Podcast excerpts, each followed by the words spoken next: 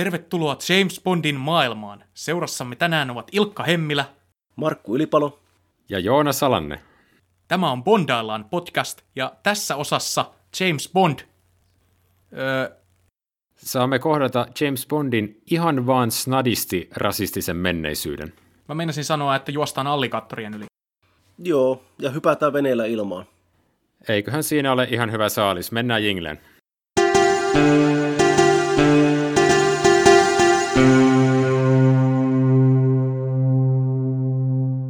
Joonas, kuka tätä podcastia nykyään juontaa?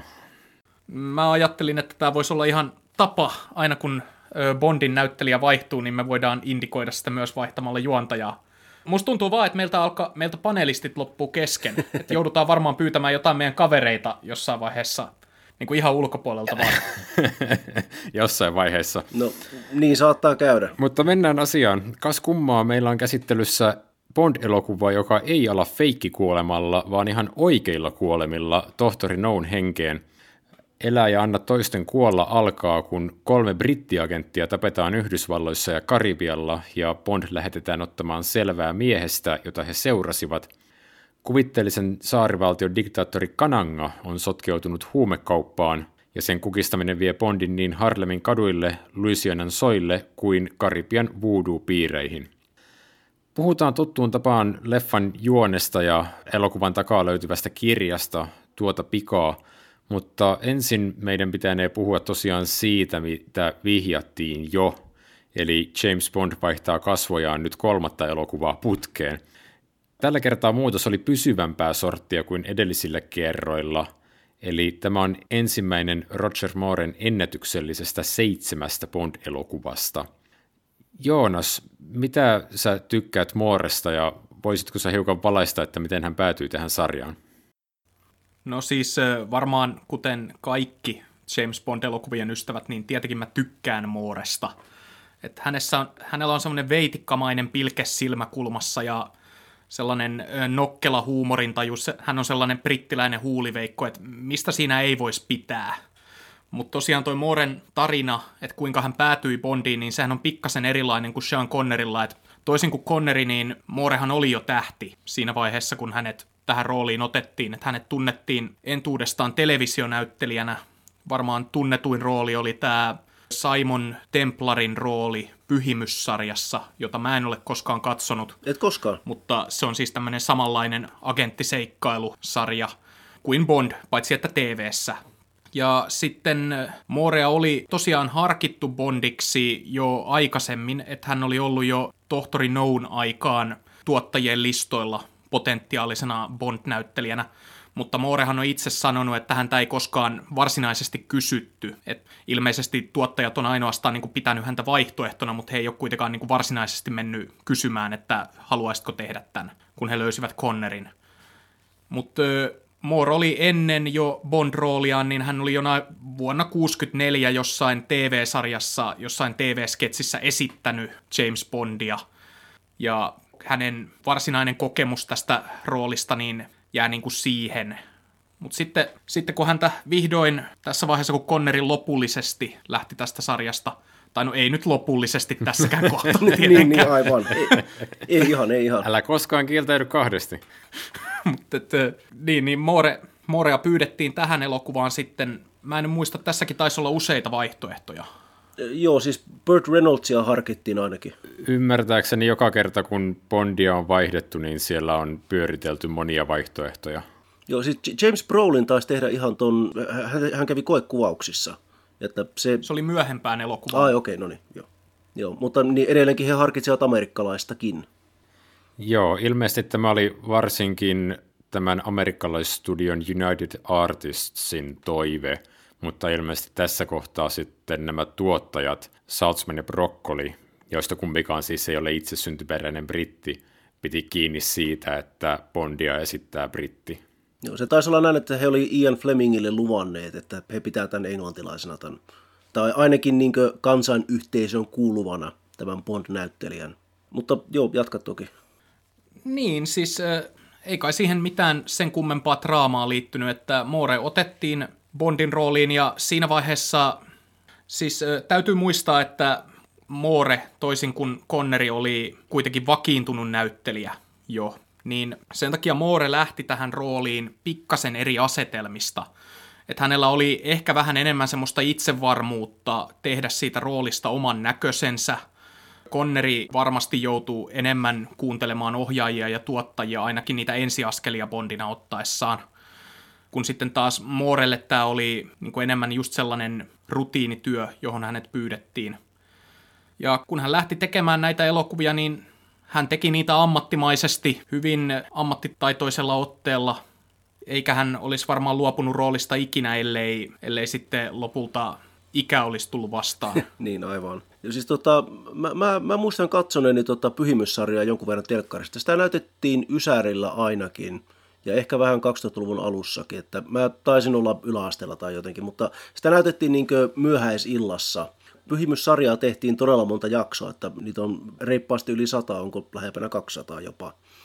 Ja mun mielestä niin tämä Roger Mooren roolisuoritus siinä sarjassa ei ole hirveän kaukana James Bondista, mutta toisaalta siis Roger Moore näyttelijänä hän esittää hyvin vahvasti itseään melko joka, joka roolissa, mikä on tavallaan ehkä hänen vahvuutensa.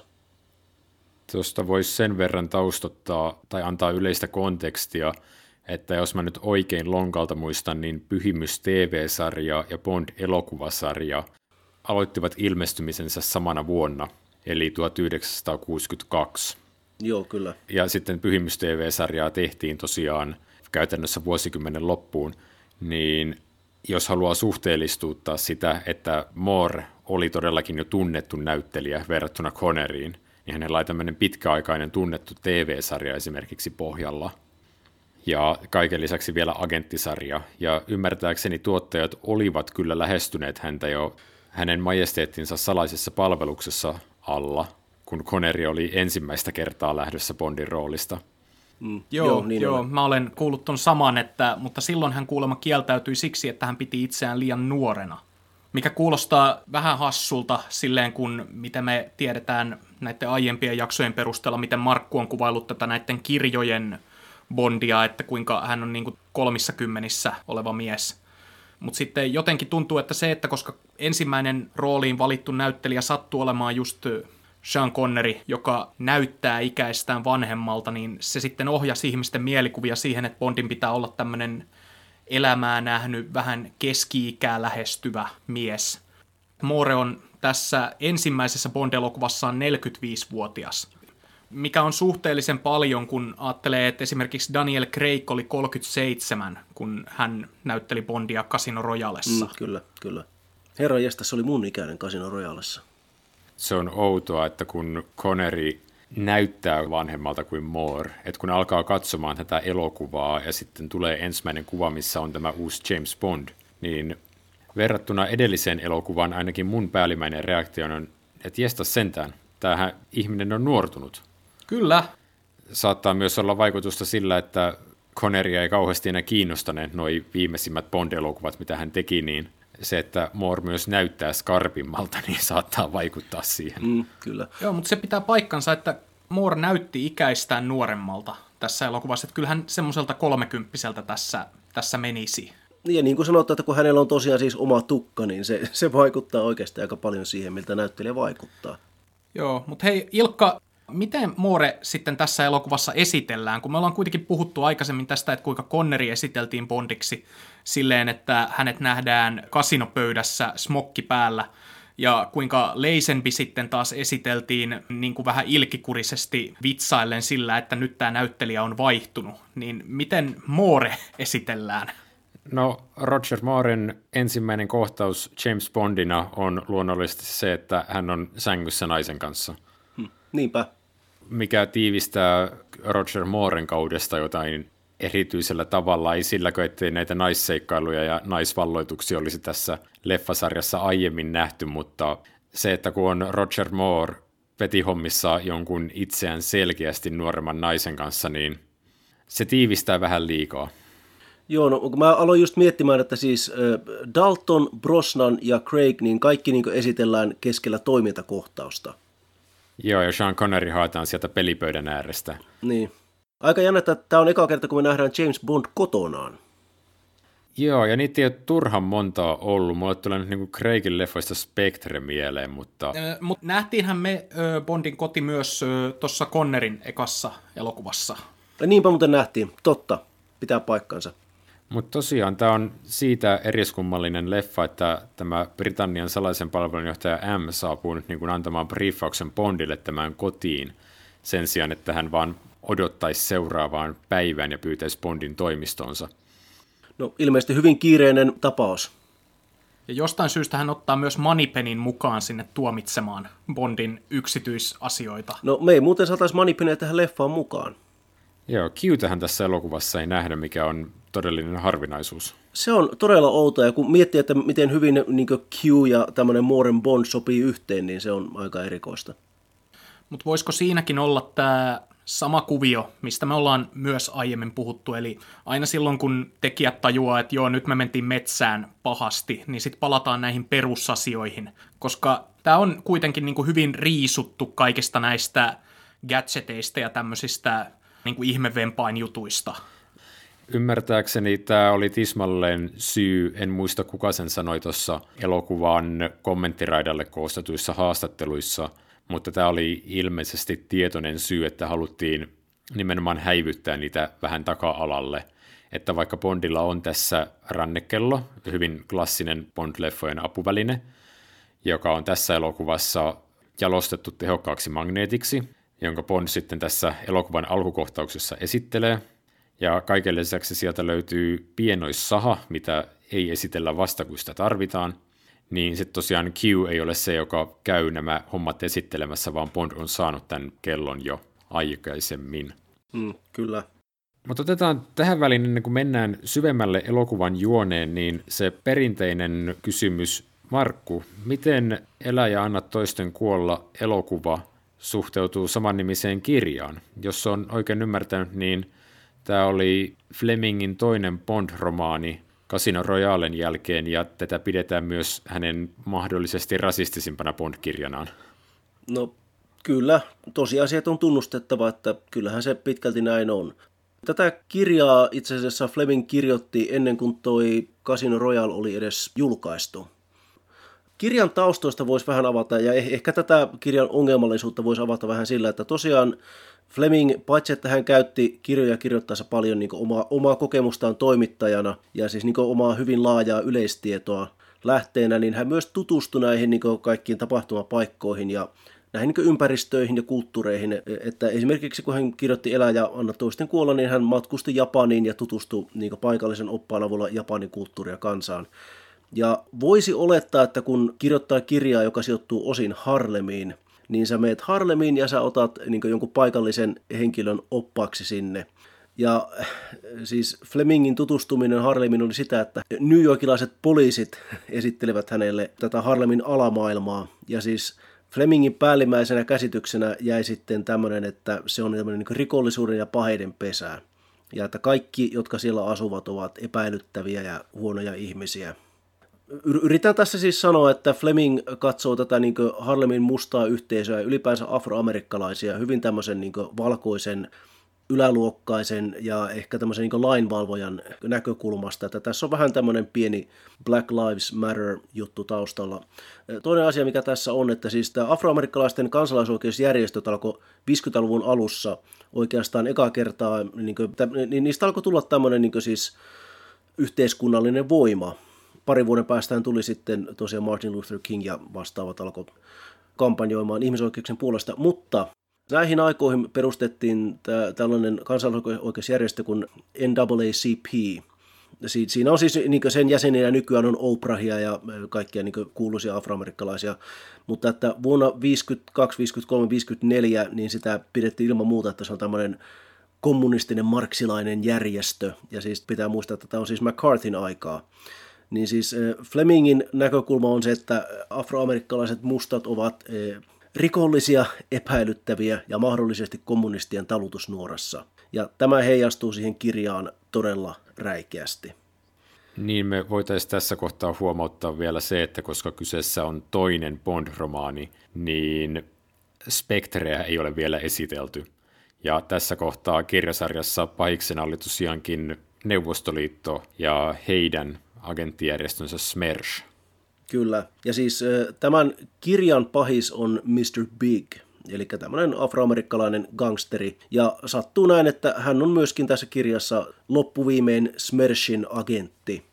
Että hänellä on tällainen niin laaja verkosto mustia kätyreitä, joita Fleming kuvaa vähän yhtä syvällisesti kuin Star Warsissa kuvataan Stormtroopereita, että he ovat tämmöisiä niin siis henchmaneita, joita voi huoletta vetää turpaan tai jopa tappaa.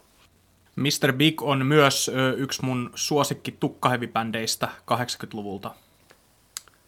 Kiitos tiedosta. Mr. Big kuulostaa jotain, minkä voisi tilata jossain hampurilaisravintolassa, pikaruokaketjussa. Mr. Big kuulostaa bändiltä, joka on suosittu vain Japanissa niin kuin onkin. Mutta se on silloin Mr. Big in Japan sinulle. Aha, aika hyvä. Me oltiin puhumassa 50-luvun rakenteellisesta rasismista Yhdysvalloissa. Joo, jatketaan. Sanotaan nyt Flemingin puolustukseksi kuitenkin se, että tota, hän yrittää parhaansa. Hän, hän laittaa Felix Leiterin sanomaan, että they're not all bad. One of my best friends is a black man. Kyllä, kyllä. Hän taitaa sanoa myös sen siinä. Ei hittoa, mä hitin ton vitsillä. Sanotaan nyt Flemingistä se, että vaikka hän, hän oli siis kiihkeä antikommunisti, niin tota, hän kuitenkin esimerkiksi piti Joseph McCarthyä täytenä pellenä ja sanoi sen julkisesti. Mutta edelleenkin hänen näkökulmansa afroamerikkalaisia ylipäänsä siis mustiin on tämmöinen siis siirtomaaherran näkökulma. Tota, kirjasta itsestään voi sanoa näin, että siis tämä on niin hyvin sutjakka kirja, että siis James Bond saapuu New Yorkiin tutkimaan tällaista kommunistijärjestöä, joka on siis Mr. Bigin järjestöä, ja sitten hän erinäisten seikkailujen kautta, hän, hän ja Solitaire hyppäävät junaan, matkustavat Floridaan ja siitä sitten to, myöskin kirjassa Solitaire on siis tämmöinen valkoinen nainen, joka on mustan gangsterin tämmöinen gangsters mall. Ja että Bondin pitää pelastaa tämä viaton valkoinen nainen näiden mustien paholaisten kynsistä. Ja siis, että ei riitä, että he ovat gangstereita, he myös har- harrastavat siis voodota. Ja lopulta sitten päädytään Jamaikalle, taas kerran Ian Flemingin kotikonnuille. Mutta tota, kirjasta voisi sanoa vielä sen, että siis tämä tarina ei, ei ole hirveästi samanlainen kuin elokuvassa, mutta tässä on kaksi semmoista hyvin mielenkiintoista kohtaa. Eli kirjassa on tämmöinen kohtaus, missä Felix Leiter jää pahisten vangiksi ja häntä sitten tipataan hai-altaassa. Hän menettää kätensä toisen jalkansa. Ja jos tämä kuulostaa etäisesti tutulta, niin tämähän sitten elokuvissa tapahtuu elokuvassa Lupa tappaa. Mä laitan tähän väliin pienen triviatiedon.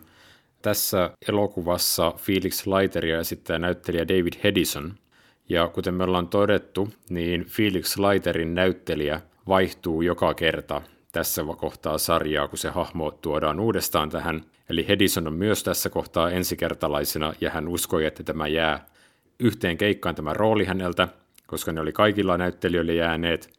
Ja sitten itse asiassa 80-luvun lopulla hänet pyydettiin uudestaan Felix Leiteriksi elokuvaan Lupa tappaa ja hän oli ensimmäinen näyttelijä, joka esitti Felix Leiteria kahdesti. Sitten tietenkin Daniel Craigin aikana tämäkin on muuttunut, kun myös näistä tietyistä sivuhahmoista on koitettu pitää kiinni, joista aiemmin ei ole välitetty. Mutta olit sanomassa sen toisen pointin. Liittyykö se merirosvoaarteisiin? No itse asiassa ei, ei ihan kun... vielä, mutta no joo. Sano vaan Jonas. Joo, mutta kun on puhuttu tosiaan tämän kirjan ö, rasistisista teemoista ja sisällöstä, niin tiedättekö te minkä takia tämä kirja valikoitui filmattavaksi tässä kohtaa? Mä en tiedä virallista syytä, mutta siis tähän ilmestyi vuonna 1973, eli tässä kohtaa Blaxploitaatio oli genrenä syntynyt ja lyönyt todella äkkiä läpi. Eli vaikka Bond on brittiläinen sarja, niin sillä on selkeästi hankala suhde Yhdysvaltoihin. Osittain sen takia, että sitä on tuotettu jenkkirahalla, mutta myös sen, sen takia, että kansainväliselle menestykselle tärkeää on se, että sä lyöt läpi Jenkeissä, joka on iso markkina-alue, jossa asuu paljon väkeä. Niin tämä on myös sitten jälleen kerran kirja, joka vie Bondin Amerikkaan. Hmm. Joo, ja, ja toinen syy voisin kuvitella, mikä tulee tämän kirjan valikoitumiseen on se, että kun tässä on nyt huumekauppaa aiheena, niin myös paria vuotta aiemmin oli ilmestynyt semmoinen pikku elokuva kuin Kovautteiset miehet, The French Connection, mm, kyllä. johon tässä elokuvassa mun mielestäni viitataan hyvin suoraan. Nämä on ihan hyviä syitä, mutta sitten yksi niistä niin kuin varsinaisista syistähän oli se, että Tom Mankiewicz halusi kirjoittaa tämän kässärin tästä elokuvasta, koska hän ajatteli, että kun mustat panterit ja muut tämmöiset kansalaisoikeusliikkeet oli kova sana tuossa 70-luvulla, niin hän ajatteli, että olisi niinku uskaliasta käyttää mustia pahiksia. Mm, kyllä. Ja tämä oli ainoa Flemingin kirja, jossa on merkittävästi mustia rooleja, ja sillä tavalla se osui myös tuohon Blaxploitaatio-ilmiöön Mm, hyvin. Kyllä. Ja tässähän käytetään ihan tunnettuja Blaxploitaation-näyttelijöitä myös. Ö, Pieni trivia jälleen kerran. Itse asiassa Mankiewicz, joka siis nyt kirjoitti toisen Bond-elokuvansa, hän oli kirjoittanut tuon edellisen Timantit ovat ikuisia, niin hänellä oli ilmeisesti tuotantovaiheessa idea, että tästä soliteerista tehtäisiin tähän elokuvaan musta. Joo, niin oli. Kyllä. Ja tämä oli Roger Mooren mukaan idea, jonka United Artists, eli tämä Jenkkistudio, sitten torppasi. Et ilmeisesti tuotantotiimi oli siitä kohtuu innoissaan ainakin Mooren aikalaismerkinnän mukaan. Ja mä käytän tässä siis lähteenä päiväkirjaa, jonka, jota Moore piti elokuvan kuvausten ajan julkisuustemppuna, ja joka julkaistiin sitten elokuvan yhteydessä. Ja tämä oli siis siellä mainintana. Tom Mankiewicz on itse sanonut, että hän oli niinku kaavaillut siihen soliteerin rooliin siinä käsikirjoitusvaiheessa Diane Rossia. Joo, niin oli. Kyllä. Kyllä. Mm, mutta se, se jäi sitten pelkään idean tasolle, kun tuottajat päättivät pitäytyä tässä kirjankuvauksessa valkoisesta naisesta, joka on tälleen niin kuin otettu mustien gangsterien vangiksi. Joo, ja hänen nimensä on Solitaire, koska hän ennustaa korteista tulevaisuutta ja näkee tässä hetkessä toisaalla tapahtuvia asioita. Onko tässä myös semmoinen vitsi, että jos mä oon ymmärtänyt oikein, niin kirjassa hän on Solitaire, koska hän on sulkenut miehet elämästään. Hän on solo. Kirjassa hän on Solitaire, koska siis Solitaire-niminen lintu asuu Jamaikalla ja Ian Fleming oli tykästynyt tähän lintuun. Tämä selvä. Sorry to disappoint you. Toi ei voi vittu pitää paikkaansa. Se vittu pitää paikkansa.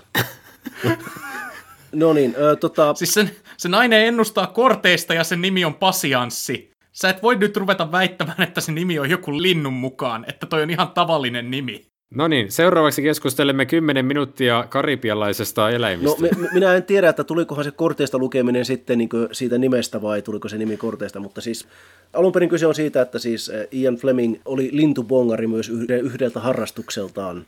Ja hänellä oli tämä kirja Jamaikan linnuista, jonka oli kirjoittanut mies nimeltä James Bond, josta tulee sitten James Bondin nimi. Ja tota, No hyvä, että tääkin pystyttiin nyt käymään vihdoin läpi. niin, niin, me ei tarvittukaan mainita tästä aiemmin, totta, joo.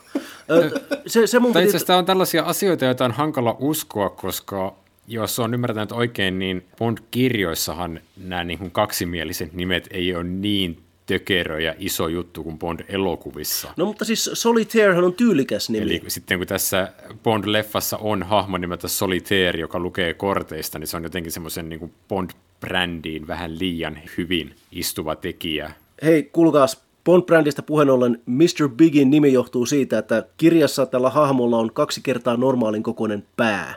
Hänen päänsä on oikeasti valtava kaali. Oh. Se, se, se on hänen fyysinen vajavaisuutensa. Jo, Joonas, koita selvitä, koita selvitä. Joo, kyllä. Onko sulla, onko sulla vielä, vielä jotain, niinku, mitä sä haluat kertoa näiden nimien taustoista? Ei mitään on hauskaa enää. Niin, mutta kai sä Joonas tiedät sen, että siinä kirjassa tämä Mr. Big ilmeisesti käyttää hyväkseen jotain vanhaa merirosvoaaretta, jonka avulla hän rahoittaa kommunistien toimintaa Yhdysvalloissa. Joo, kyllä. Siis hän, hän on löytänyt Jamaikan edustalta meriro, merirosvo-aarteen ja hän salakuljettaa näitä kultadubloneja Amerikkaan. Si- Siitä niin kuin huomataan tällainen, että hei, joku salakuljettaa kultaa ja sitten päästään missä Pigin jäljille. Joo, joo. Nämä kirjathan on tunnetusti niin paljon fiksumpia ja realistisempia kuin nämä elokuvat, eikö joo? Siis Ian Fleming oli tässä kohtaa kiinnostunut sukeltamisesta. Ja e, siis Ei tota, hitto, taas tätä sukeltamista. Mä luulin, me päästiin jo pallosalamasta. No sori, me tullaan sukeltamaan vielä monta kertaa tämän elokuvasarjan aikana. Siis Ian Fleming innostui sukeltamista, koska hän oli Ranskassa tutustunut tämmöiseen laitesukeltajaan nimeltä Jacques Cousteau. Ja hän oli sitten tota, hänen opissaan oli innostut merenalaisista ihmeistä. Ja siis kirjassa on tämmöinen todella pitkä sukelluskohtaus, missä Bond soluttautuu Mr. Bigin päämajaan Jamaikalla. Kirjan lopussa on kohtaus, jossa Bond ja Solitaire sidotaan tämmöiseen naruun ja heitä vedetään laivan perässä riutan yli, mikä käytettiin sitten elokuvassa erittäin salainen.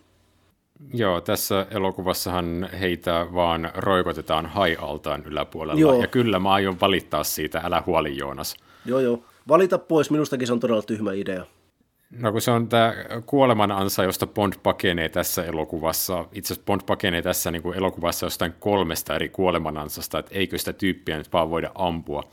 Mm, niinpä. Mutta hei, kun me nyt ruvettiin kerran puhumaan kuolemanansoista, niin mä haluan tuoda esiin tämän yhden vaikuttavimmista Bond-stunteista, mitä on koskaan tehty, Aa, ja joka aa. on oikeastaan vaikuttava vaan sen takia, koska minä tiedän, mitkä sen taustat on. Siinä elokuvassa se ei näytä kovin kummoselta. Mutta sitten kun tietää, miten se on tehty, niin sitä oppii arvostamaan, ja varsinkin kun sä oot nähnyt ne viisi yritystä, jotka epäonnistu. Haluatko sä, Joonas, pidätellä, tai pitäisikö meidän käsitellä toi kirja loppuun ensin? No, ei mulla ole siitä paljon sanottavaa enää oikeastaan, että tämä kirja on vähän tämmöinen siis todella ongelmallinen, ja minä sanoisin näin, että Tom Mankiewicz äh, niin tässä adaptaatiossaan korjaa paljon näitä kirjan ongelmia. Että siinä missä kirjassa nämä mustat pahikset ovat hyvin yksiulotteisia, tämmöisiä kliseisiä, että elokuvassa he ovat oikeastaan kuuleja. Että se, miten Japhet Kotto ja Jeffrey Holder heitä esittää, niin on todella muistettavaa ja hyvin viihdyttävää. Joo, ja sitten siellä on Julius Harris mukana. Joo, joo tämä on Tihi. Joo, mutta siis tosiaankin kyseessä on elokuva, joka dippaa aika suuresti tuohon Yhdysvaltojen afroamerikkalaiseen kulttuuriin. Mm, mm, kyllä. Eli siellä tosiaan käydään Harlemissa, käydään New Orleansissa katsomassa jats-hautajaisia, ja sitten tässä elokuvassa on jotain voodoo-kulttia, jonka yhteyttä kokonaisuuteen mä en ihan täysin hahmota. Tästä on nyt tuli esiteltyä nämä pahikset, niin voisi hieman nopeasti käydä ne läpi. Eli siellä on siis tämä pääpahis nimeltä Mr. Big, joka on saanut tässä elokuvassa lisänimen tohtori Kananga, ja tällä tulee kohta yhteys siihen alligaattori- tai krokotiilistunttiin, josta puhuttiin. Ja tämä Kananga kautta Mr. Big tosiaan käyttää naamareita valeasuina, ihan siis niin kuin Mission Impossible henkeen. Ja hänellä on sitten tämmöinen nippukummia kätyreitä. Ensinnäkin on tukeva, kuiskaten puhuva mies nimeltä Whisper. Toiseksi on kaapin kokoinen tiihi, jolla on oikean käden tilalla mekaaninen koukku, sekä sitten tämmöinen voodoo-hahmo Paroni Samdi. Ja oikeastaan toi Wimper ja Tiihi tuntuu siltä, että Kultasormi-elokuvan Oddjob on jotenkin jaettu kahtia. Siinä on selvästi yritystä luoda tämmöinen uusi uusi ikoninen kätyri tähän. Et niin kuin me ollaan aiemminkin joissain jaksoissa mainittu, että kun Kultasormi oli kuitenkin se niin sanottu iso hitti näistä bondeista, niin tuottajat on aina kokenut jollain tavalla turvalliseksi palata elementteihin, joita siinä oli. Ja tässäkin elokuvassa no, Kanangassa on niin kuin vähän samoja piirteitä kuin Kultasormessa, siis elokuvan pahiksessa, ja sitten hänellä on tämmöinen muistettava kätyri, niin siis, että tämähän on todellakin Kultasormen Guy Hamiltonin ohjaama tämä elokuva, että varmasti näitä yhtäläisyyksiä on taas haettu ihan tarkoituksella. Kyllä, hän ohjasi ton Timantit ovat ikuisia myöskin. Joo. Ennen kuin mennään tähän Alligatorifarmiin ja tähän nimiyhteyteen, niin siis tässä elokuvassa on tosiaan tätä Mr. Bigin hahmoa on vähän tehty monipuolisemmaksi. Tosiaan hän on siis tohtori Kananga ja hän on tämmöisen pienen karibialaisen valtion päämies – ja sitten hänellä on henchmaninään paroni Samdi. Niin tässä siis viitataan Haitin diktaattoriin Papadoc Duvalierin, François Duvalierin, joka oli siis myös tohtori arvonimeltään. Ja Papadoc Duvalier siis piti Haitia kauhun vallassa ja hän näille kansalaisilleen uskotteli olevansa Voodoo-pappi. Ja eikä pelkästään Voodoo-pappi, vaan hän uskotteli olevansa itse paroni Samedi, mikä on tällainen niin Voodoo-uskonnon viikatemies, hautausmaan herra. Ja että siis se oli niin tämmöinen olennainen osa tätä Papadoc Duvalierin diktatuuria, että hän tosiaan siis pelotteli kansansa tällä, niin tällä Voodoo-jutulla. Ja tässä elokuvassa se yhteys on hyvin selvä. Että Duvalierin hahmo on jaettu kahteen osaan, että tässä on tohtori Kananga ja sitten hänen henchmaninsa on tämä erillinen paroni Samedi.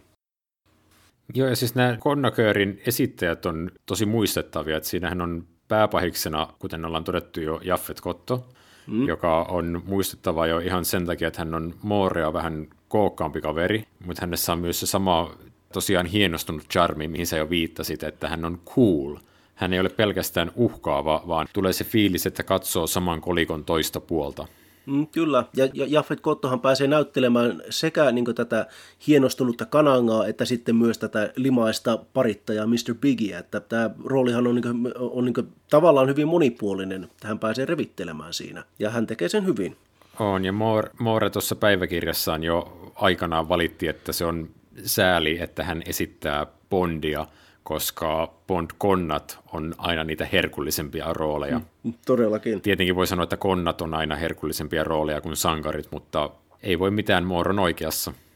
Mm, kyllä, näin se on. Mutta niin, Joonas, tämä nimi Kananga, mistä se tulee?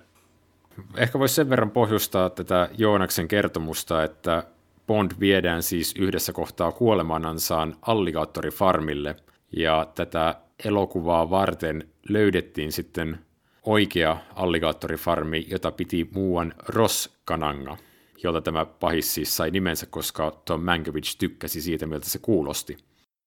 Joo, ja se alligaattorifarmihan löydettiin sillä tavalla, että kun nämä scoutit oli kiertelemässä ja etsimässä kuvauspaikkoja tälle elokuvalle, niin heillä pisti silmään tämä elokuvassakin nähtävä kyltti Tunkeutujat syödään. Joo. Joo, että se on, se on täysin oikea kyltti Roskanangan alligaattorifarmilla.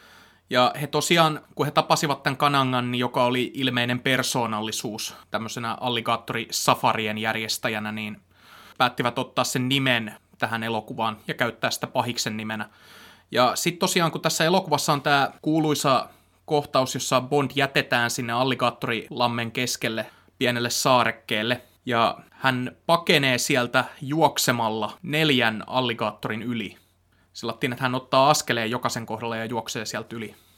Ja sen kohtauksen tosiaan tekee tämä Kananga. Mä en tiedä, oliko hänellä mitään aiempaa stuntmieskokemusta tai muuta, vai tekikö hän sen vaan sen siitä syystä, että hänellä oli aiempaa kokemusta näistä nimenomaisista alligaattoreista. Mut joka Ymmärtääkseni hän... hän ei ole mikään erityinen stuntmies, että hänellä oli tosiaan tämä alligaattoritila, jossa oli kaksi vai 300 krokoa, ja hän oli niin tosiaan tottunut työskentelemään niiden kanssa – ja sitten kun se tuotantotiimi saapui sinne, ja kuvaukset siellä tietenkin kesti monta viikkoa, niin hän oli hermona sen kuvausryhmän puolesta, koska no, kuvausryhmä oli tässä asiassa amatöörejä ja heidän ympärillään on iso kasa alligaattoreita, että ihan sama vaikka niitä on koettu siivuta sieltä pois, niin se on eläin, joka esimerkiksi pystyy piiloutumaan mutaan. Ja sitten sellainen saattaa vain hiipiä ja uida lähelle ja kukaan ei huomaa sitä ennen kuin sulta puuttuu raaja. Niin ja varsinkin siinä vedessä ne on vaarallisia, kun ne on paljon nopeampia uimaan kuin ihmiset. Mm. Niin silleen ihan ymmärrettävää, että Kananga sitten itse päätyi tekemään tämän tuntin. Kyllä, tuossa Moore muotoilen tämän päiväkirjassa niin, että hän sanoi, että Kananga on jatkuvasti huolissaan, koska se, että täällä tapahtuisi joku onnettomuus, toisi hänelle huonoa julkisuutta. No shit. Tämä on understatement of the year, mutta nyt me ollaan pidetty Joonasta odottamassa ihan liian kauan. Mut siis Salzman ja Broccoli, niin nehän ei oikeasti välittänyt ihmishengistä, kun ajattelee, että kuinka monta kertaa Sean Connery meinasi kuolla noissa aiempien leffojen kuvauksissa. Et jos Connery olisi ollut vielä Bond, niin ne olisi laittanut se itse juoksemaan niiden allikaattorien yli. ja sitten Connery olisi pyytänyt lisää liksaa, on sanonut, että ei Joo, ehkä ihan hyvä, että Conneri jätti sen tähän kohtaan ja Mooresta voi vaan kuvitella, että se on vaan aristokraattisesti vähän nyrpistänyt nenäänsä ja kohottanut kulmakarvaa, että I am not gonna do that. Really? Joo, ilmeisesti kuvauksia siellä farmilla on hoitanut pääasiassa NS toinen kuvausyksikkö, Eli se pääasiallinen kuvausyksikkö, joka kuvaa niin kuin muun muassa pääosa esittäjiä, ei ole ollut siellä kovinkaan kauaa. Hmm. Joo, mutta ku... Et Kai Hamilton taisi todeta jostain kohtauksesta, joka tulee just ennen kuin tämä tiihi, jolla on koukkukäsi, ja Bond menee sille pienelle saarekkeelle, että se oli kohtaus, joka näytti paperilta sillä, että se vie 40 sekuntia, ja nämä molemmat näyttelijät oli sen verran hermona, tai kyllästyneitä siihen tilanteeseen, että ne veti sen 20 sekunnissa. Mutta se, siis se stuntti, missä tämä Kananga juoksee Bondia esittäessään näiden alligaattorien yli, niin siihen tarvittiin kuusi ottoa, joista viisi meni pieleen, ja niistä viimeisessä tämmöinen alligaattori nappasi Kanangaa jalasta ja repi häneltä niin kuin lahkeen siinä hajalle. Ja Kananga vissiin sai kans jotain vammoja, mutta hän ei loukkaantunut pahasti, koska hän pystyi tekemään vielä yhden oton, mm, mm. joka sitten päätyi elokuvaan. Ja sehän meni vielä niin, nämä löytyy nämä kaikki otot kyllä YouTubesta, kaikki pieleen menneetkin.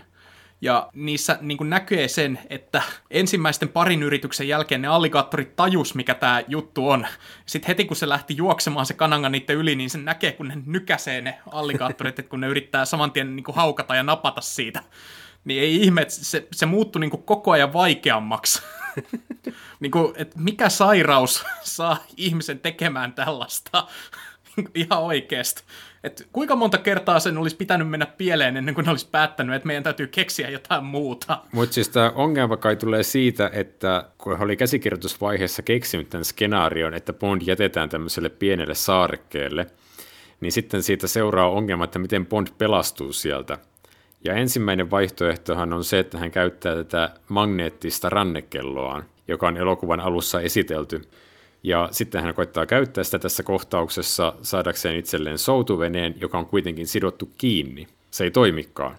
Ja Tom Mankiewicz, kun hän teki siihen tämmöisen lisän, niin hän ikään kuin kirjoitti itsensä ansaan.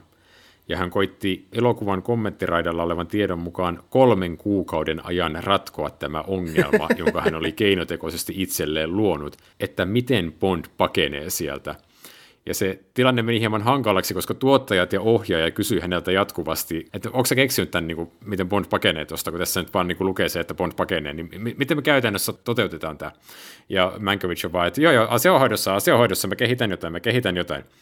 Elokuvan tuotantoa alkaa ja edelleen ongelma jatkuu ja kuvauspäivä lähestyy ja ilmeisesti sitten Ross Kananga oli lopulta se, joka ehdotti tämän ratkaisun jopa en ole yhtään yllättynyt, koska siis kukaan tervejärkinen ihminen ei ehdottaisi toiselle sitä, että joo, että mitä jos sä juoksisit noiden allikattorien yli? Joo, että vaikka ne oli sidottu paikalleen keskivartalosta ja niillä oli tosiaan jätetty tämä pyrstö ja suu vapaaksi, jotta ne pystyy nykimään siinä näyttävästi, kun siitä yli tosiaan juoksee. Niin, koska niiden pitää kuitenkin näyttää eläviltä allikattoreilta. No niinpä, niinpä. Mutta tästä äh, stuntistahan tekee vielä pähkähullumman se, että mehän ei nähdä siinä Bondin ylävartaloa siinä kuvassa, kun hän tekee sen. Eli sehän on kuvattu vyötäröstä alaspäin, mutta sillä hetkellä hänen pitää näyttää James Bondilta. Eli hänellä pitää olla James Bondin housut ja James Bondin kengät, jotka on tietenkin molemmat hienoa puvustusta. Viimeistä tekoa, niin kyllä. Joo, ja ilmeisesti nämä kengät, mitä siinä käytettiin myös kuvauksissa, ei sitten ole mitkään maiharit, vaan ne on liukaspohjaiset juhlakengät. Mm, totta kai. Jolla pitää juosta allikaattoreiden selän yli, jotka on osittain vedessä. Minun pitää sanoa tähän se, että kun minä katson tätä alaste-ikäisenä, niin siis kun mä näen, että Bond on siellä saarella ja alligaattori ympärillä, niin mun ensimmäinen idea on, että no, no totta kai se juoksee noiden selkien yli tonne turvaan. Mutta se johtuu siitä, että kun mä oon lukenut Karl Barksia. ja se on ehkä elokuvassa helpompi nähdä, kun sä näet visuaalisesti sen tilanteen, mutta tietenkin kun sä oot käsikirjoitustilanteessa, jossa tämä pitää jotenkin pähkäillä, niin... Niin, niin. Mm, kyllä, kyllä. Se, kun mä katoin niitä epäonnistuneita ottoja siitä kohtauksesta, niin siinä niin näkee, että tämä kananga kastuu ihan totaalisesti muutaman kerran, kun se vetää lipat. Joo, alligaattori selän päältä. Ja sitten tosiaan siinä viimeisellä viidennellä kerralla se yksi alligaattori jopa nappaa häntä jalasta. Niin noista vaatteista, kun mainitsit Ilkka, niin mä tosiaan niin kuin mietin sitä, että onko niillä niin kuin ollut vaihtovaatteita näistä hienoista kuteista siellä niin kuin paikalla ihan vaan tätä yhtä stunttia varten, vai onko ne niin kuin antanut niiden kuivua välissä, vai koska tuommoinen yksityiskohta mun mielestä niin kuin antaa vaan just sen kuvan, että tämä elokuvan teko, tähän, tähän on ihan typerää tu- puuhaa. No siis Siis kun eihän tässä ole niin mitään järkeä. No siis jo, jonkun verran kuvauspaikalla aikainen viettäessä, voin sanoa näin, että siis jos kuvausryhmä on asiansa osaava, niin heillä on vaihtovaatteet mukana, koska siis se, se kestää heidän järjettömän kauan tehdä, laittaa niin tämä shotti tulille ja järjestää alligaattorit uudestaan ja laittaa kamerat paikalleen. Että, Mutta kun ei, nämä on merkkivaatteita tosiaan.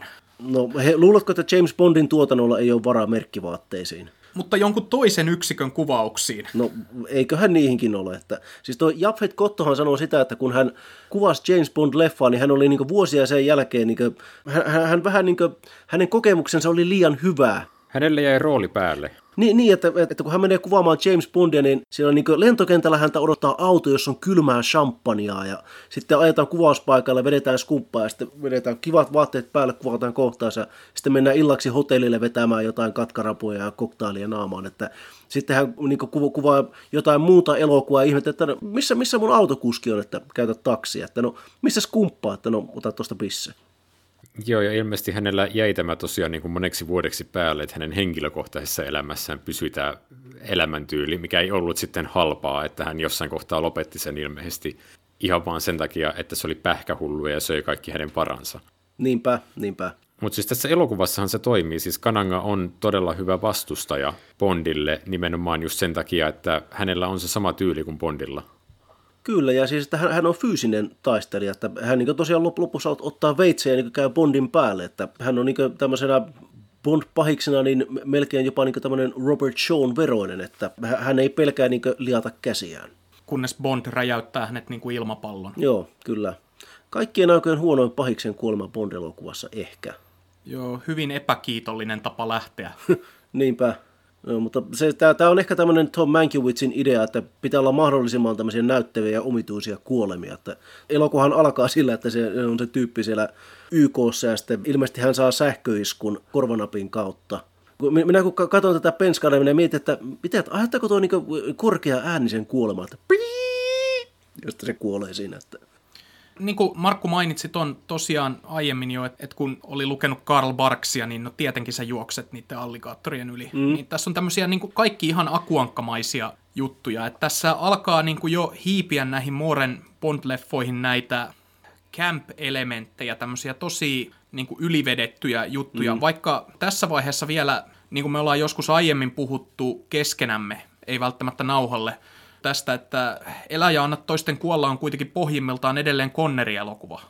On, ja tässä näkyy se, että miten tekijät tiedosti, että Moorella on ikään kuin pehmo imago, siis näyttelijänä ennen kuin hän tuli tähän sarjaan, niin sitä on sitten koitettu kovistella sellaisilla tietyillä irtoelementeillä, että hänelle annetaan esimerkiksi tämä sama Magnum, mitä Clint Eastwood käytti just pari vuotta aikaisemmin ilmestyneessä elokuvassa nimeltä Likainen Harry että tässä on tällaisia outoja elementtejä, missä tavallaan sarja on jo vähän matkalla omaan su- toiseen suuntaan, mutta sitten toisaalta edelleen yritetään saada Roger Moore istumaan siihen vanhaan muottiin. Joo, siis tota, mä sanoisin melkein, että niin timantit ovat ikuisia, tuntuu enemmän Roger Moore-leffalta kuin tämä. Mutta kyllähän tässä niin tosiaan, niin kuin sanoitte, niin tässä alkaa jo näkyä semmoinen vähän camp-henkisyys, että... Joo, ja sitten kun tässä on se camp-henkisyyden ohella mun mielestäni toinen iso muutos, mikä tässä elokuvassa on suhteessa aiempiin, on se, että No mä oon itse jo niin kuin tähän mennessä tässä jaksossa nyt jo niin kuin maininnut kolme muuta elokuvaa tai elokuvatrendiä, mitkä mulle tulee tästä mieleen, jotka oli ilmestyneet paria vuotta aiemmin, eli Blaxploitaatio, Kovaottiset miehet ja Dirty Harry, niin tämä tuntuu siltä, että nyt Bond ei ole enää se cool taho, jota muut matkii, vaan Bond alkaa itse jahdata trendejä. Joo, totta, pitää paikkansa. Että tässä tulee tosi vahvasti sellainen fiilis, että tehdään turvallisesti. Ja se näkyy tietenkin myös siinä, että pääosaan on otettu näyttelijä, joka on aiemmin jo jostain tuttu. Mutta mun mielestäni mikään ei tiivistä sitä paremmin kuin tämän elokuvan teemabiisi. Sehän on Paul McCartneyn ja hänen yhteensä Wings-kappale Live and Let Die, jonka McCartney teki yhdessä vaimonsa Lindansa kanssa. Mutta siis McCartneyhan on tunnetusti Beatlesin entinen jäsen. Ja tämä elokuva on ilmestynyt vuonna 1973. Ja yhdeksän vuotta aikaisemmin Kultasormessa Sean Connerin Bond tekee halveksivan vitsin Beatlesista. Hmm.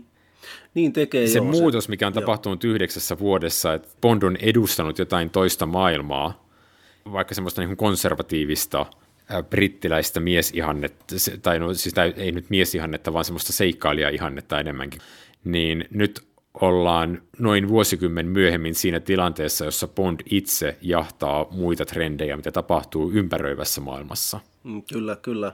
Ja se on niin tämän, tämän leffan musiikin on tehnyt myös George Martin, joka oli myös Beatlesissa mukana. Että, niin.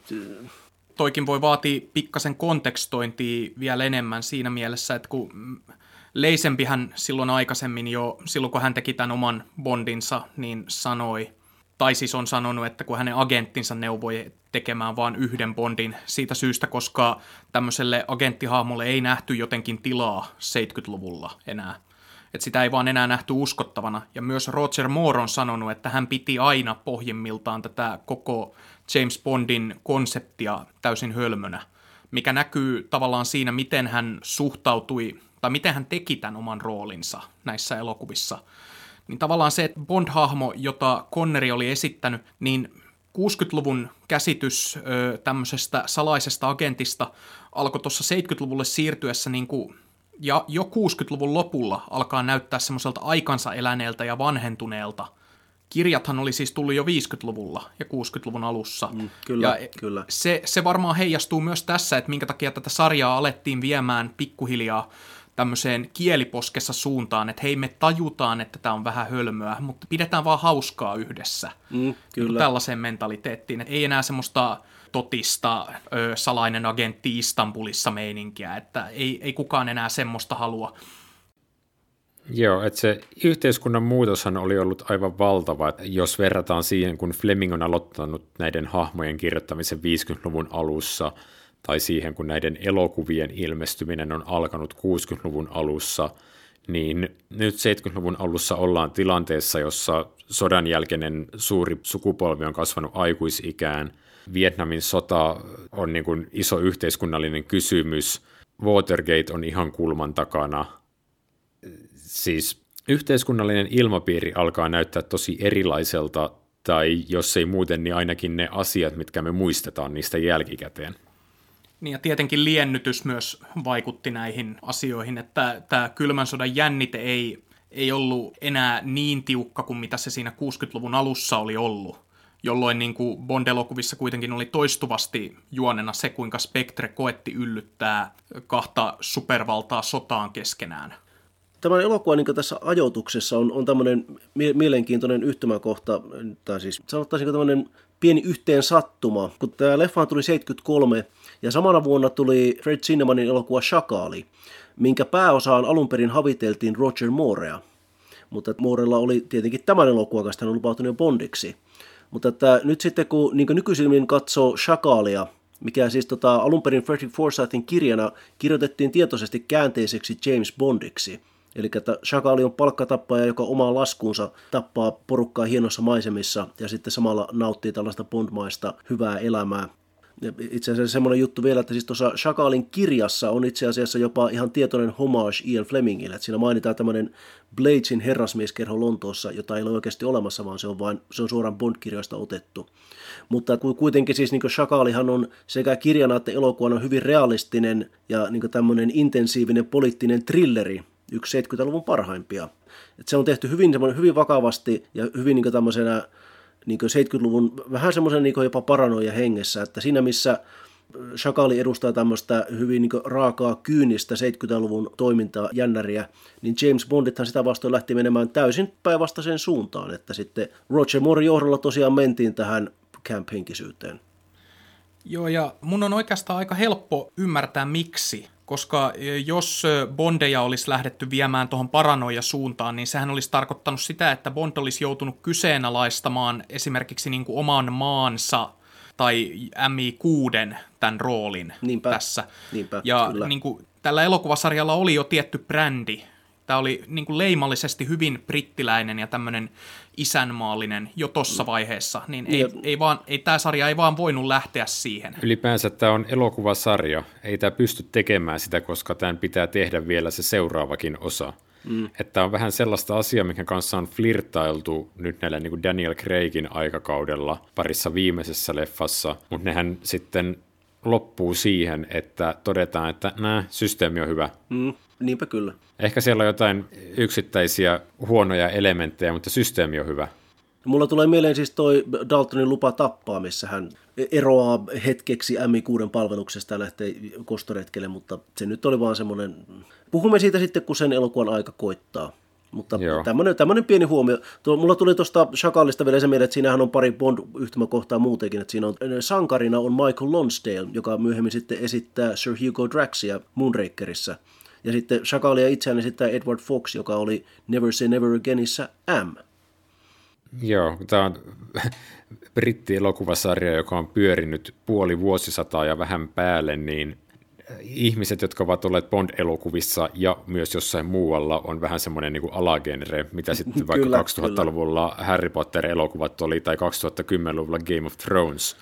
Mutta siis mitä tulee tuohon Bondin sävyn muutokseen ja tapaan, jolla sitä tässä Roger Mooren aikakaudella tätä hahmoa käsiteltiin, niin se tiivistyy Mooren tuossa päiväkirjassa siihen, että hän kutsuu jatkuvasti Bondia Jimmy Bondiksi.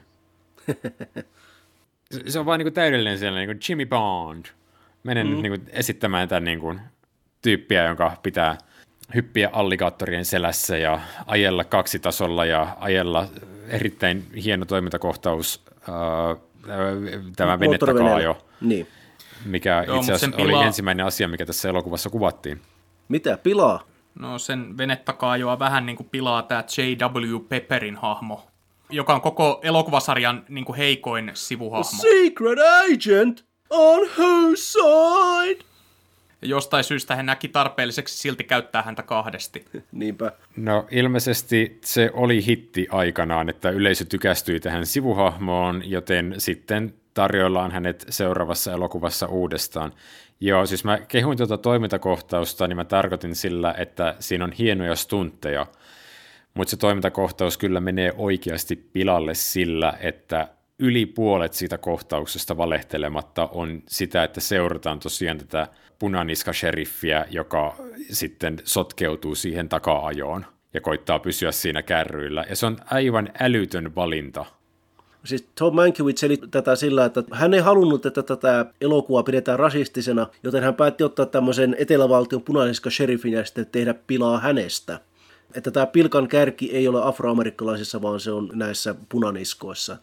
Mutta hyvin irrallinenhan se hahmo totta kai on, mutta joo. Ei. Sanotaan näin, että minä siedän Sheriffi Pepperiä tässä elokuvassa, mutta kultaisessa aseessa nope. Itse asiassa sen kyseisen kohtauksen kuvaaminen kyllä aiheutti tiettyjä jännitteitä, koska sitä kohtausta vartenhan tehdään melko uskaliaita venestuntteja. Ja en nyt muista, kuka oli tässä niitä koordinoimassa, mutta hän halusi käyttää ikään kuin omaa väkeään ja niin kuin henkilöä, joka hän tiesi, että pystyy handlaamaan ne. Ja tämä sitten tarkoitti sitä, että käytettiin brittiläisiä valkoihoisia stuntmiehiä, ja sitten kun siinä on taka tekemässä tummaihoiset konnat, niin sitten kuvauksissa vedettiin blackfacinä uh. muutamia stuntmiehiä, mikä sitten aiheutti kuvauksissa pientä kränää, koska siellä oli tietenkin paikalla myös tummaihoinen stuntryhmä. Joo, joo. Voin hyvin kuvitella, että tämä on ollut... Ja tämä on saattanut olla asia, jota ei ole ihan hiffattu, kun ollaan tultu tekemään Englannista elokuvaa ja mennään tekemään sitä Yhdysvaltoihin, Etelävaltoihin. No joo. Tai eteläosavaltioihin, ja sitten laitetaan valkoinen mies blackfaceen. Mm, niinpä. 70-luvun alussa. Joo, kyllä, kyllä. Tota, kun sä oot Ilkka lukenut sitä Mooren päiväkirjaa, niin siellä oli tämä todella hauska pieni knoppitieto, joka liittyy, tähän, Aivan. Li, liittyy lempiaiheeseemme. Joo, siis itse asiassa me päästään jälleen kerran äh, sivuamaan John F. Kennedyä. Mun pitää ehkä ensin sanoa tuosta päiväkirjan luonteesta, että se on ihan täys juorupäiväkirja. Moore on siis pitänyt kuvausten ajan päivästä päivään – päiväkirjaa, mutta hän ei kerro juuri mitään mielenkiintoista. Hän luettelee hyvin mekaanisesti kohtauksia, että milloin on tehty mitäkin. Hän myös aina name sitä, että kuka on tullut kuvauksissa tai muuten vaan hänen elämässään vastaan. Siis tässä kirjassa käydään läpi kaikki. Siellä tulee vastaan Richard Attenborough, siellä tulee Lana Turner, Michael Caine. Siellä tulee Sean Connery vastaan, jolle Moore pirauttaa, kun hän on käynyt katsomassa Sidney Lumetin leffa Onko se nyt kaappaus? joka itse asiassa oli se, minkä Connery sai tehdä osana... Ää, painostus, painostus. Ää, painostus osana diiliä, että hän palasi tekemään tuon Timantit ovat ikuisia. Mutta joka tapauksessa tämä on tämmöinen hyvin kevythenkinen juorukirja. Se ei esimerkiksi sisällä mitään Mooren ajatuksia siitä, että millaista on esittää James Bondia, mikä on James Bondin hahmon merkitys. Moore moneen kertaan kirjoittaa oman ketutuksensa siitä, että kun toimittajat kysyy häneltä, että miten sun Bond tulee olemaan erilainen kuin Sean Connerin Bond. Ja Moore on aina todella ärtynyt siitä kysymyksestä, että hän ei kovinkaan syvällisesti tosiaan pohdi tätä hahmoa tai elokuvaa tai kirjaa. No, joka tapauksessa viimeisenä päivänä, kun tätä ollaan oltu kuvaamassa Louisianassa, niin osa tästä tuotantotiimistä, tai ainakin Moore, on tutustunut Louisianassa piirsyyttäjä Jim Garrisoniin, jonka moni saattaa tunnistaa, jos ei tosielämästä historiankirjoista, niin sitten elokuvamaailmasta, koska hän on päähenkilö Oliver Stonein elokuvassa JFK. Ja tämän elokuvan kuvausten aikana Jim Garrison on näyttänyt Roger Moorelle niin kutsutun Zapruder-nauhan, joka siis näyttää ää, Näyttää siis tämä Kennedyn murhan tästä. filmipätkän joo. John F. Kennedyn salamurhasta. Joo. Ja nähtyään tämän filmipätkän, ää, hetki pieni, otan sen sanasta sanaan. Etkö sä jumalauta osannut käyttää kirjanmerkkejä? Niin tosiaan Jim Garrison on näyttänyt Roger Moorelle tämän Chapruder-filmin, ja Moore kommentoi sitä kirjoittamalla I am not at liberty to disclose what I saw, but it left no doubt in my mind that it was not Oswald who fired the fatal shot. Back and to the left. Ja Roger Moore, JFK-salaliittoteorioiden suuri fani jo vuodesta 1972. Hmm, kyllä. Joo, siis selvennetään vielä sen verran, että siis tämä Zapruderin filmi ei oltu näytetty julkisesti Yhdysvalloissa ennen vuotta 1975, jolloin Geraldo Rivera näytti sen suorassa lähetyksessä koko Amerikan kansalle. Mutta että joo, tosiaan Jim Garrison oli tämmöinen tapa, että hän sitten näytti aina kaikille arvovieraille ja tuommoisille sitä, sitä siellä omassa kotonaan. Joo, ja Moore on ainakin hänen johdatteluillaan ollut hyvin vaikuttanut siitä, että Oswald ei ampunut kuolettavaa luotia. Hmm, so they say. Tota, mun pitää sanoa, että tämä leffa oli mun, tää, oli mun lapsuuden suosikki. Oh. Joo, tämä oli pitkän aikaa mun suosikki Bond. Toisaalta se varmaan johtui siitä, että tämä oli yksi ekoja, jonka mä näin. Ja tämä oli meillä VHS-nauhalla ja minä katsoin sen nauhan puhki. Se oli myös teidän ainoa VHS-nauha, mitä Kittilästä löytyi, siis koko paikkakunnalta. Au! Olet sä Joonas hauska mies. Oh, Uh, terveisiä Etelä-Suomesta. Mm. Kyllä, kyllä. Hei, sä oot jostain nummipusulasta. Mm. No, mutta hei, me, meillä, meilläpä se näkyykin pyhimystelkkarista, teillä ei. Teillä oli vielä mustavalkoinen telkkari. No, se oli mustavalkoinen sarja. Joo. Me ollaan liipattu nyt pikkuhiljaa epämääräisten tuotantoanekdoottien ohella sitä, että mitä mieltä me ollaan tästä elokuvasta. Sä oot siis Markku ainakin nuorempana pitänyt tästä kovasti. Nyt kun tätä ohjelmaa varten katsoit tämän uudestaan, niin muuttuko sulla mielipide jotenkin? No on se mielipide muuttunut vähän jo aikaisemminkin, että tota, kyllä mä edelleen tykkään tästä. Et siis tämä on tämmöinen niin Roger Moore on tässä vielä hyvässä terässä. Että tämä elokuva itsessään vähän hyytyy muista toisella puoliskolla. Mutta että siis mä, mä tykkään tästä vuodo-eksotiikasta – ja niin kuin sanoin, tässä on hyviä stuntteja, että taas kerran ne pilataan vähän tämmöisellä, ei nyt hälläväliä asenteella, mutta semmoisella niin ironisella asenteella. Että sehän sitten tässä elokuvasarjan edetessä siellä on näitä double takeja tekeviä puluja ja sitten tämä... No juuri sitä mietin, joo. Haukutaan se sitten, kun sen, sen aika tulee. Mutta joo, siis tota, minä siis lapsena tykkäsin just tästä komediameiningistä, että tämä oli, niin kuin sanoin, niin tämä on mulla vähän tämmöinen niin kuin, niin kuin nämä Roger Mooren leffat ylipäänsä on tämmöisiä Carl Parks akuankkamaisia seikkailuja, joita on ollut tosi hauska katsoa lapsena, että sanoisin, että nyt aikuisemmalla iällä niin sanotaan näin, että tämä Connerin ja Craigin tämmöinen vähän aikuisempi Bond alkaa olla enemmän mun makuun. Että mä en nyt oikein osaa niin laittaa tätä mihinkään niin paremmuusjärjestykseen tai semmoiselle janalle, että mihin tämä sijoittuisi, mutta tota, kyllä mä siis edelleen tykkään tätä katsella, että sanotaan näin, että siis tämä Roger Mooren Bond on niin vähän mun silmissä menettänyt arvostusta, mutta että kyllä tämä elokuva mulle edelleen menee. Joonas, mitä sä tuumasit, kun katselit tämän leffan?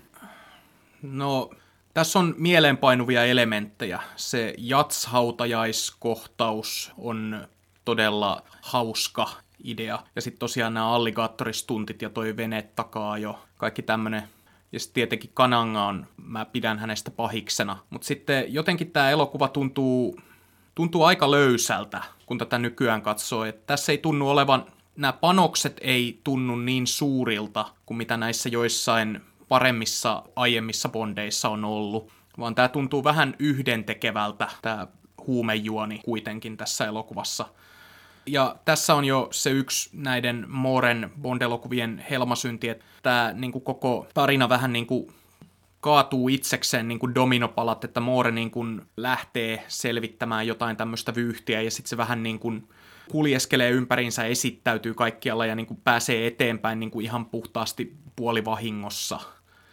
Käytännössä niin kuin tuntuu, että Moore, niin tai Mooren Bond kulkee tämän tarinan läpi sen sijaan, että hän olisi semmoinen kauhean aktiivinen osa näitä tapahtumia, vaikka se ei, niin kuin, ei se varsinaisesti pidä paikkaansa, mutta sellainen tietty rentous tätä elokuvaa vaivaa.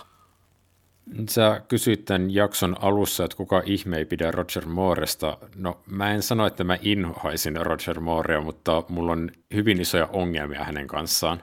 Ei kaikissa elokuvissa, mutta mun mielestäni tämä leffa ei toimi. Okei. Okay. Sä pidät ihan huonona. Mä olin tosi yllättynyt itsekin tästä, mutta tämä leffa meni mulla tällä katselukierroksella inhokkipinoon. Okei. Okay.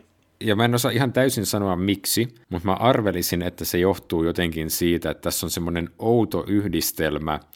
Toisaalta sellaisia tosielämästä otettuja vähän niin kuin realistisia piirteitä, on tätä niin kuin huumekauppaa ja suoraa viittausta äh, kovaotteisiin miehiin, kun Bond ajaa New Yorkissa. Ja siellä on sellaista niin kuin ulkokuvaa, jonka voisi käytännössä leikata sinne väliin.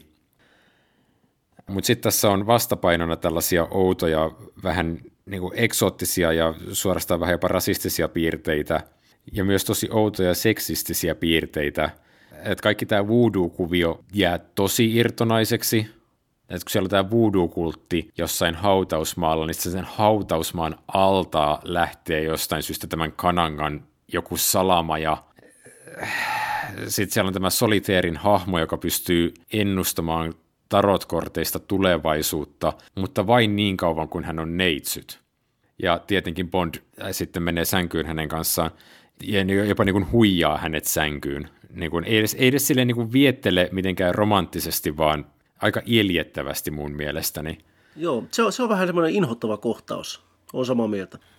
Kun nyt kerran puhutaan naisista näin miesten kesken, niin se elementti, mitä mä tässä elokuvassa eniten inhoan, on tämä Gloria Henryn esittämä agenttihahmo Rosie Carver. Ensimmäinen musta Bond-tyttö. Inhoatko sitä sen takia, että sä inhoat naisia vai sen takia, että sä inhoat tummaihoisia ihmisiä? Oh, come on. Ei, ei ole näitä syitä, mutta arvasin kyllä, että sä muotoilet sen asian näin, kun oot tommonen soijapoika itse.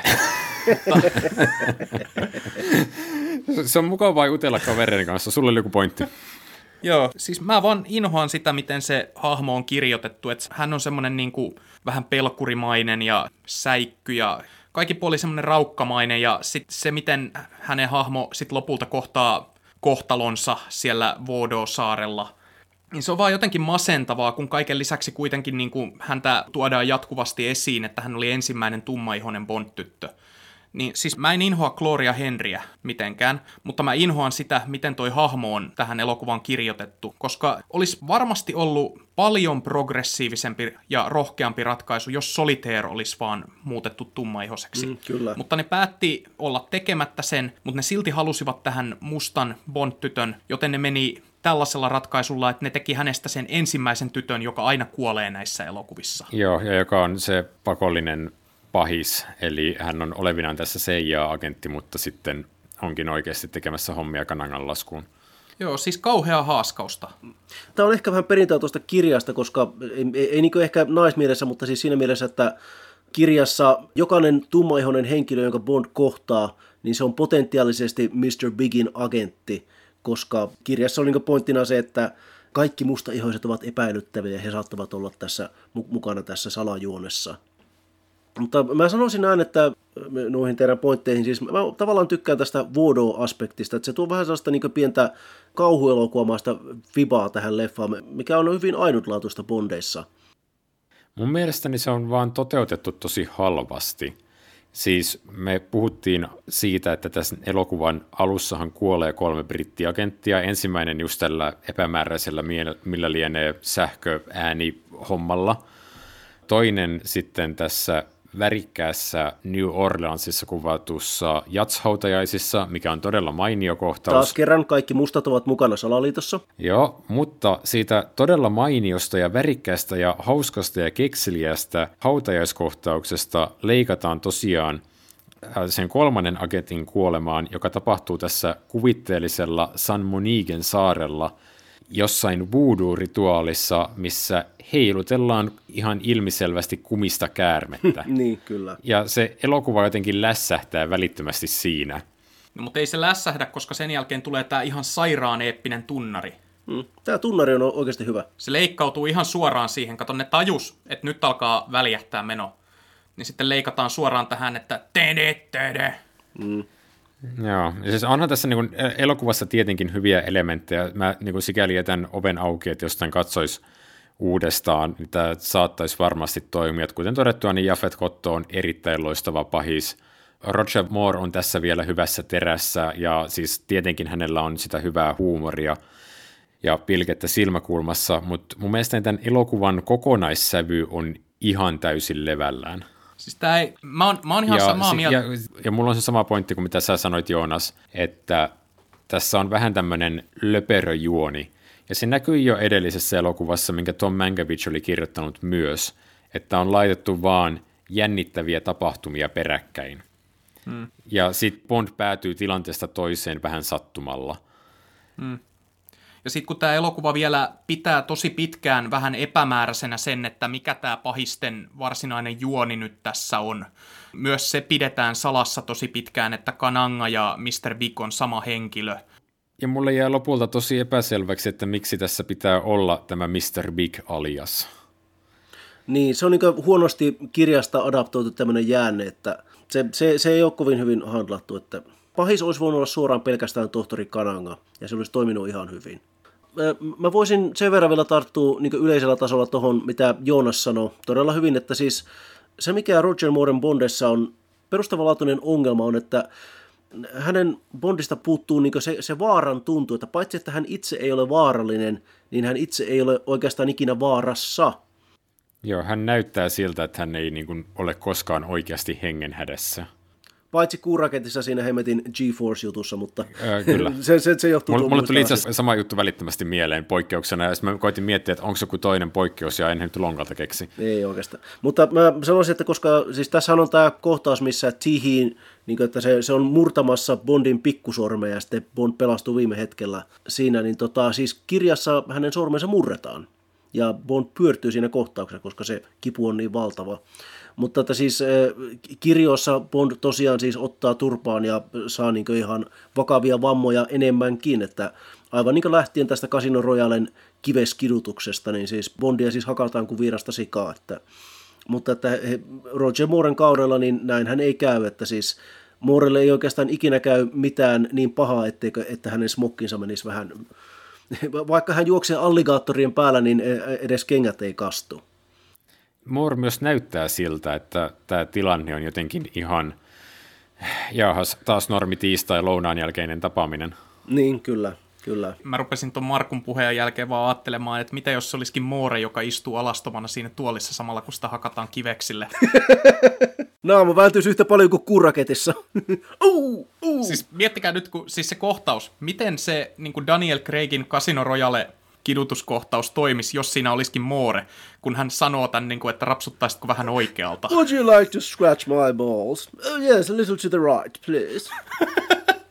Niin, siis se, se meni semmoittiin charmikkaasti kuitenkin. Se, siinä, siinä ei olisi sitä samaa Niinpä. räkkäysfiilistä, mutta tekstin tasolla Moore pystyisi vetämään. Ja kun häntä isketään, niin ei kuulu mikään silleen niin kuin ikävä ääniefekti, vaan vähän semmoinen niin koominen mäiskähdys jostain, niin.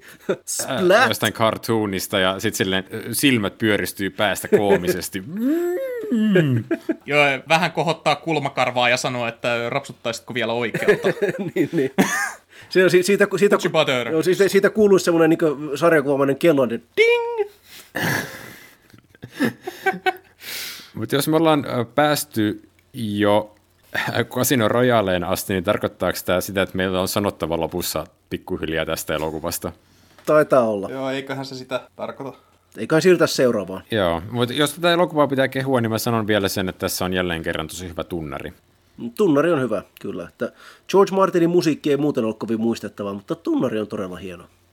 Se on ehkä näiden Bond-näyttelijöiden tämmöinen yksi toistuva piirre, että yleensä se niiden ensimmäinen elokuva on, on aika vahva kuitenkin. Et, ö, ei välttämättä aina paras. Joidenkin Bond niin kuin suurimman osan Bond-näyttelijöiden kohdalla itse asiassa aina se ensimmäinen leffa on niiden paras. Mutta Mooren ja Connerin kohdalla näin ei käynyt. Mutta tämä oli silti Moorelta aika vahva avaus. Niin kuin, jos nyt koettaa niin kuin ihan yleisesti ajatella, niin tämä oli vahva avaus. No. No. Vaikka mä en tästä elokuvasta kauheasti välitäkään. Et musta tuntuu, että Mooren Bond-hahmo löysi oman suuntansa vasta tyylin kolmannessa mm. elokuvassa. Mutta on, on tämä on tää selkeästi teki, mut- parempi kuin kultainen ase. Spoilers!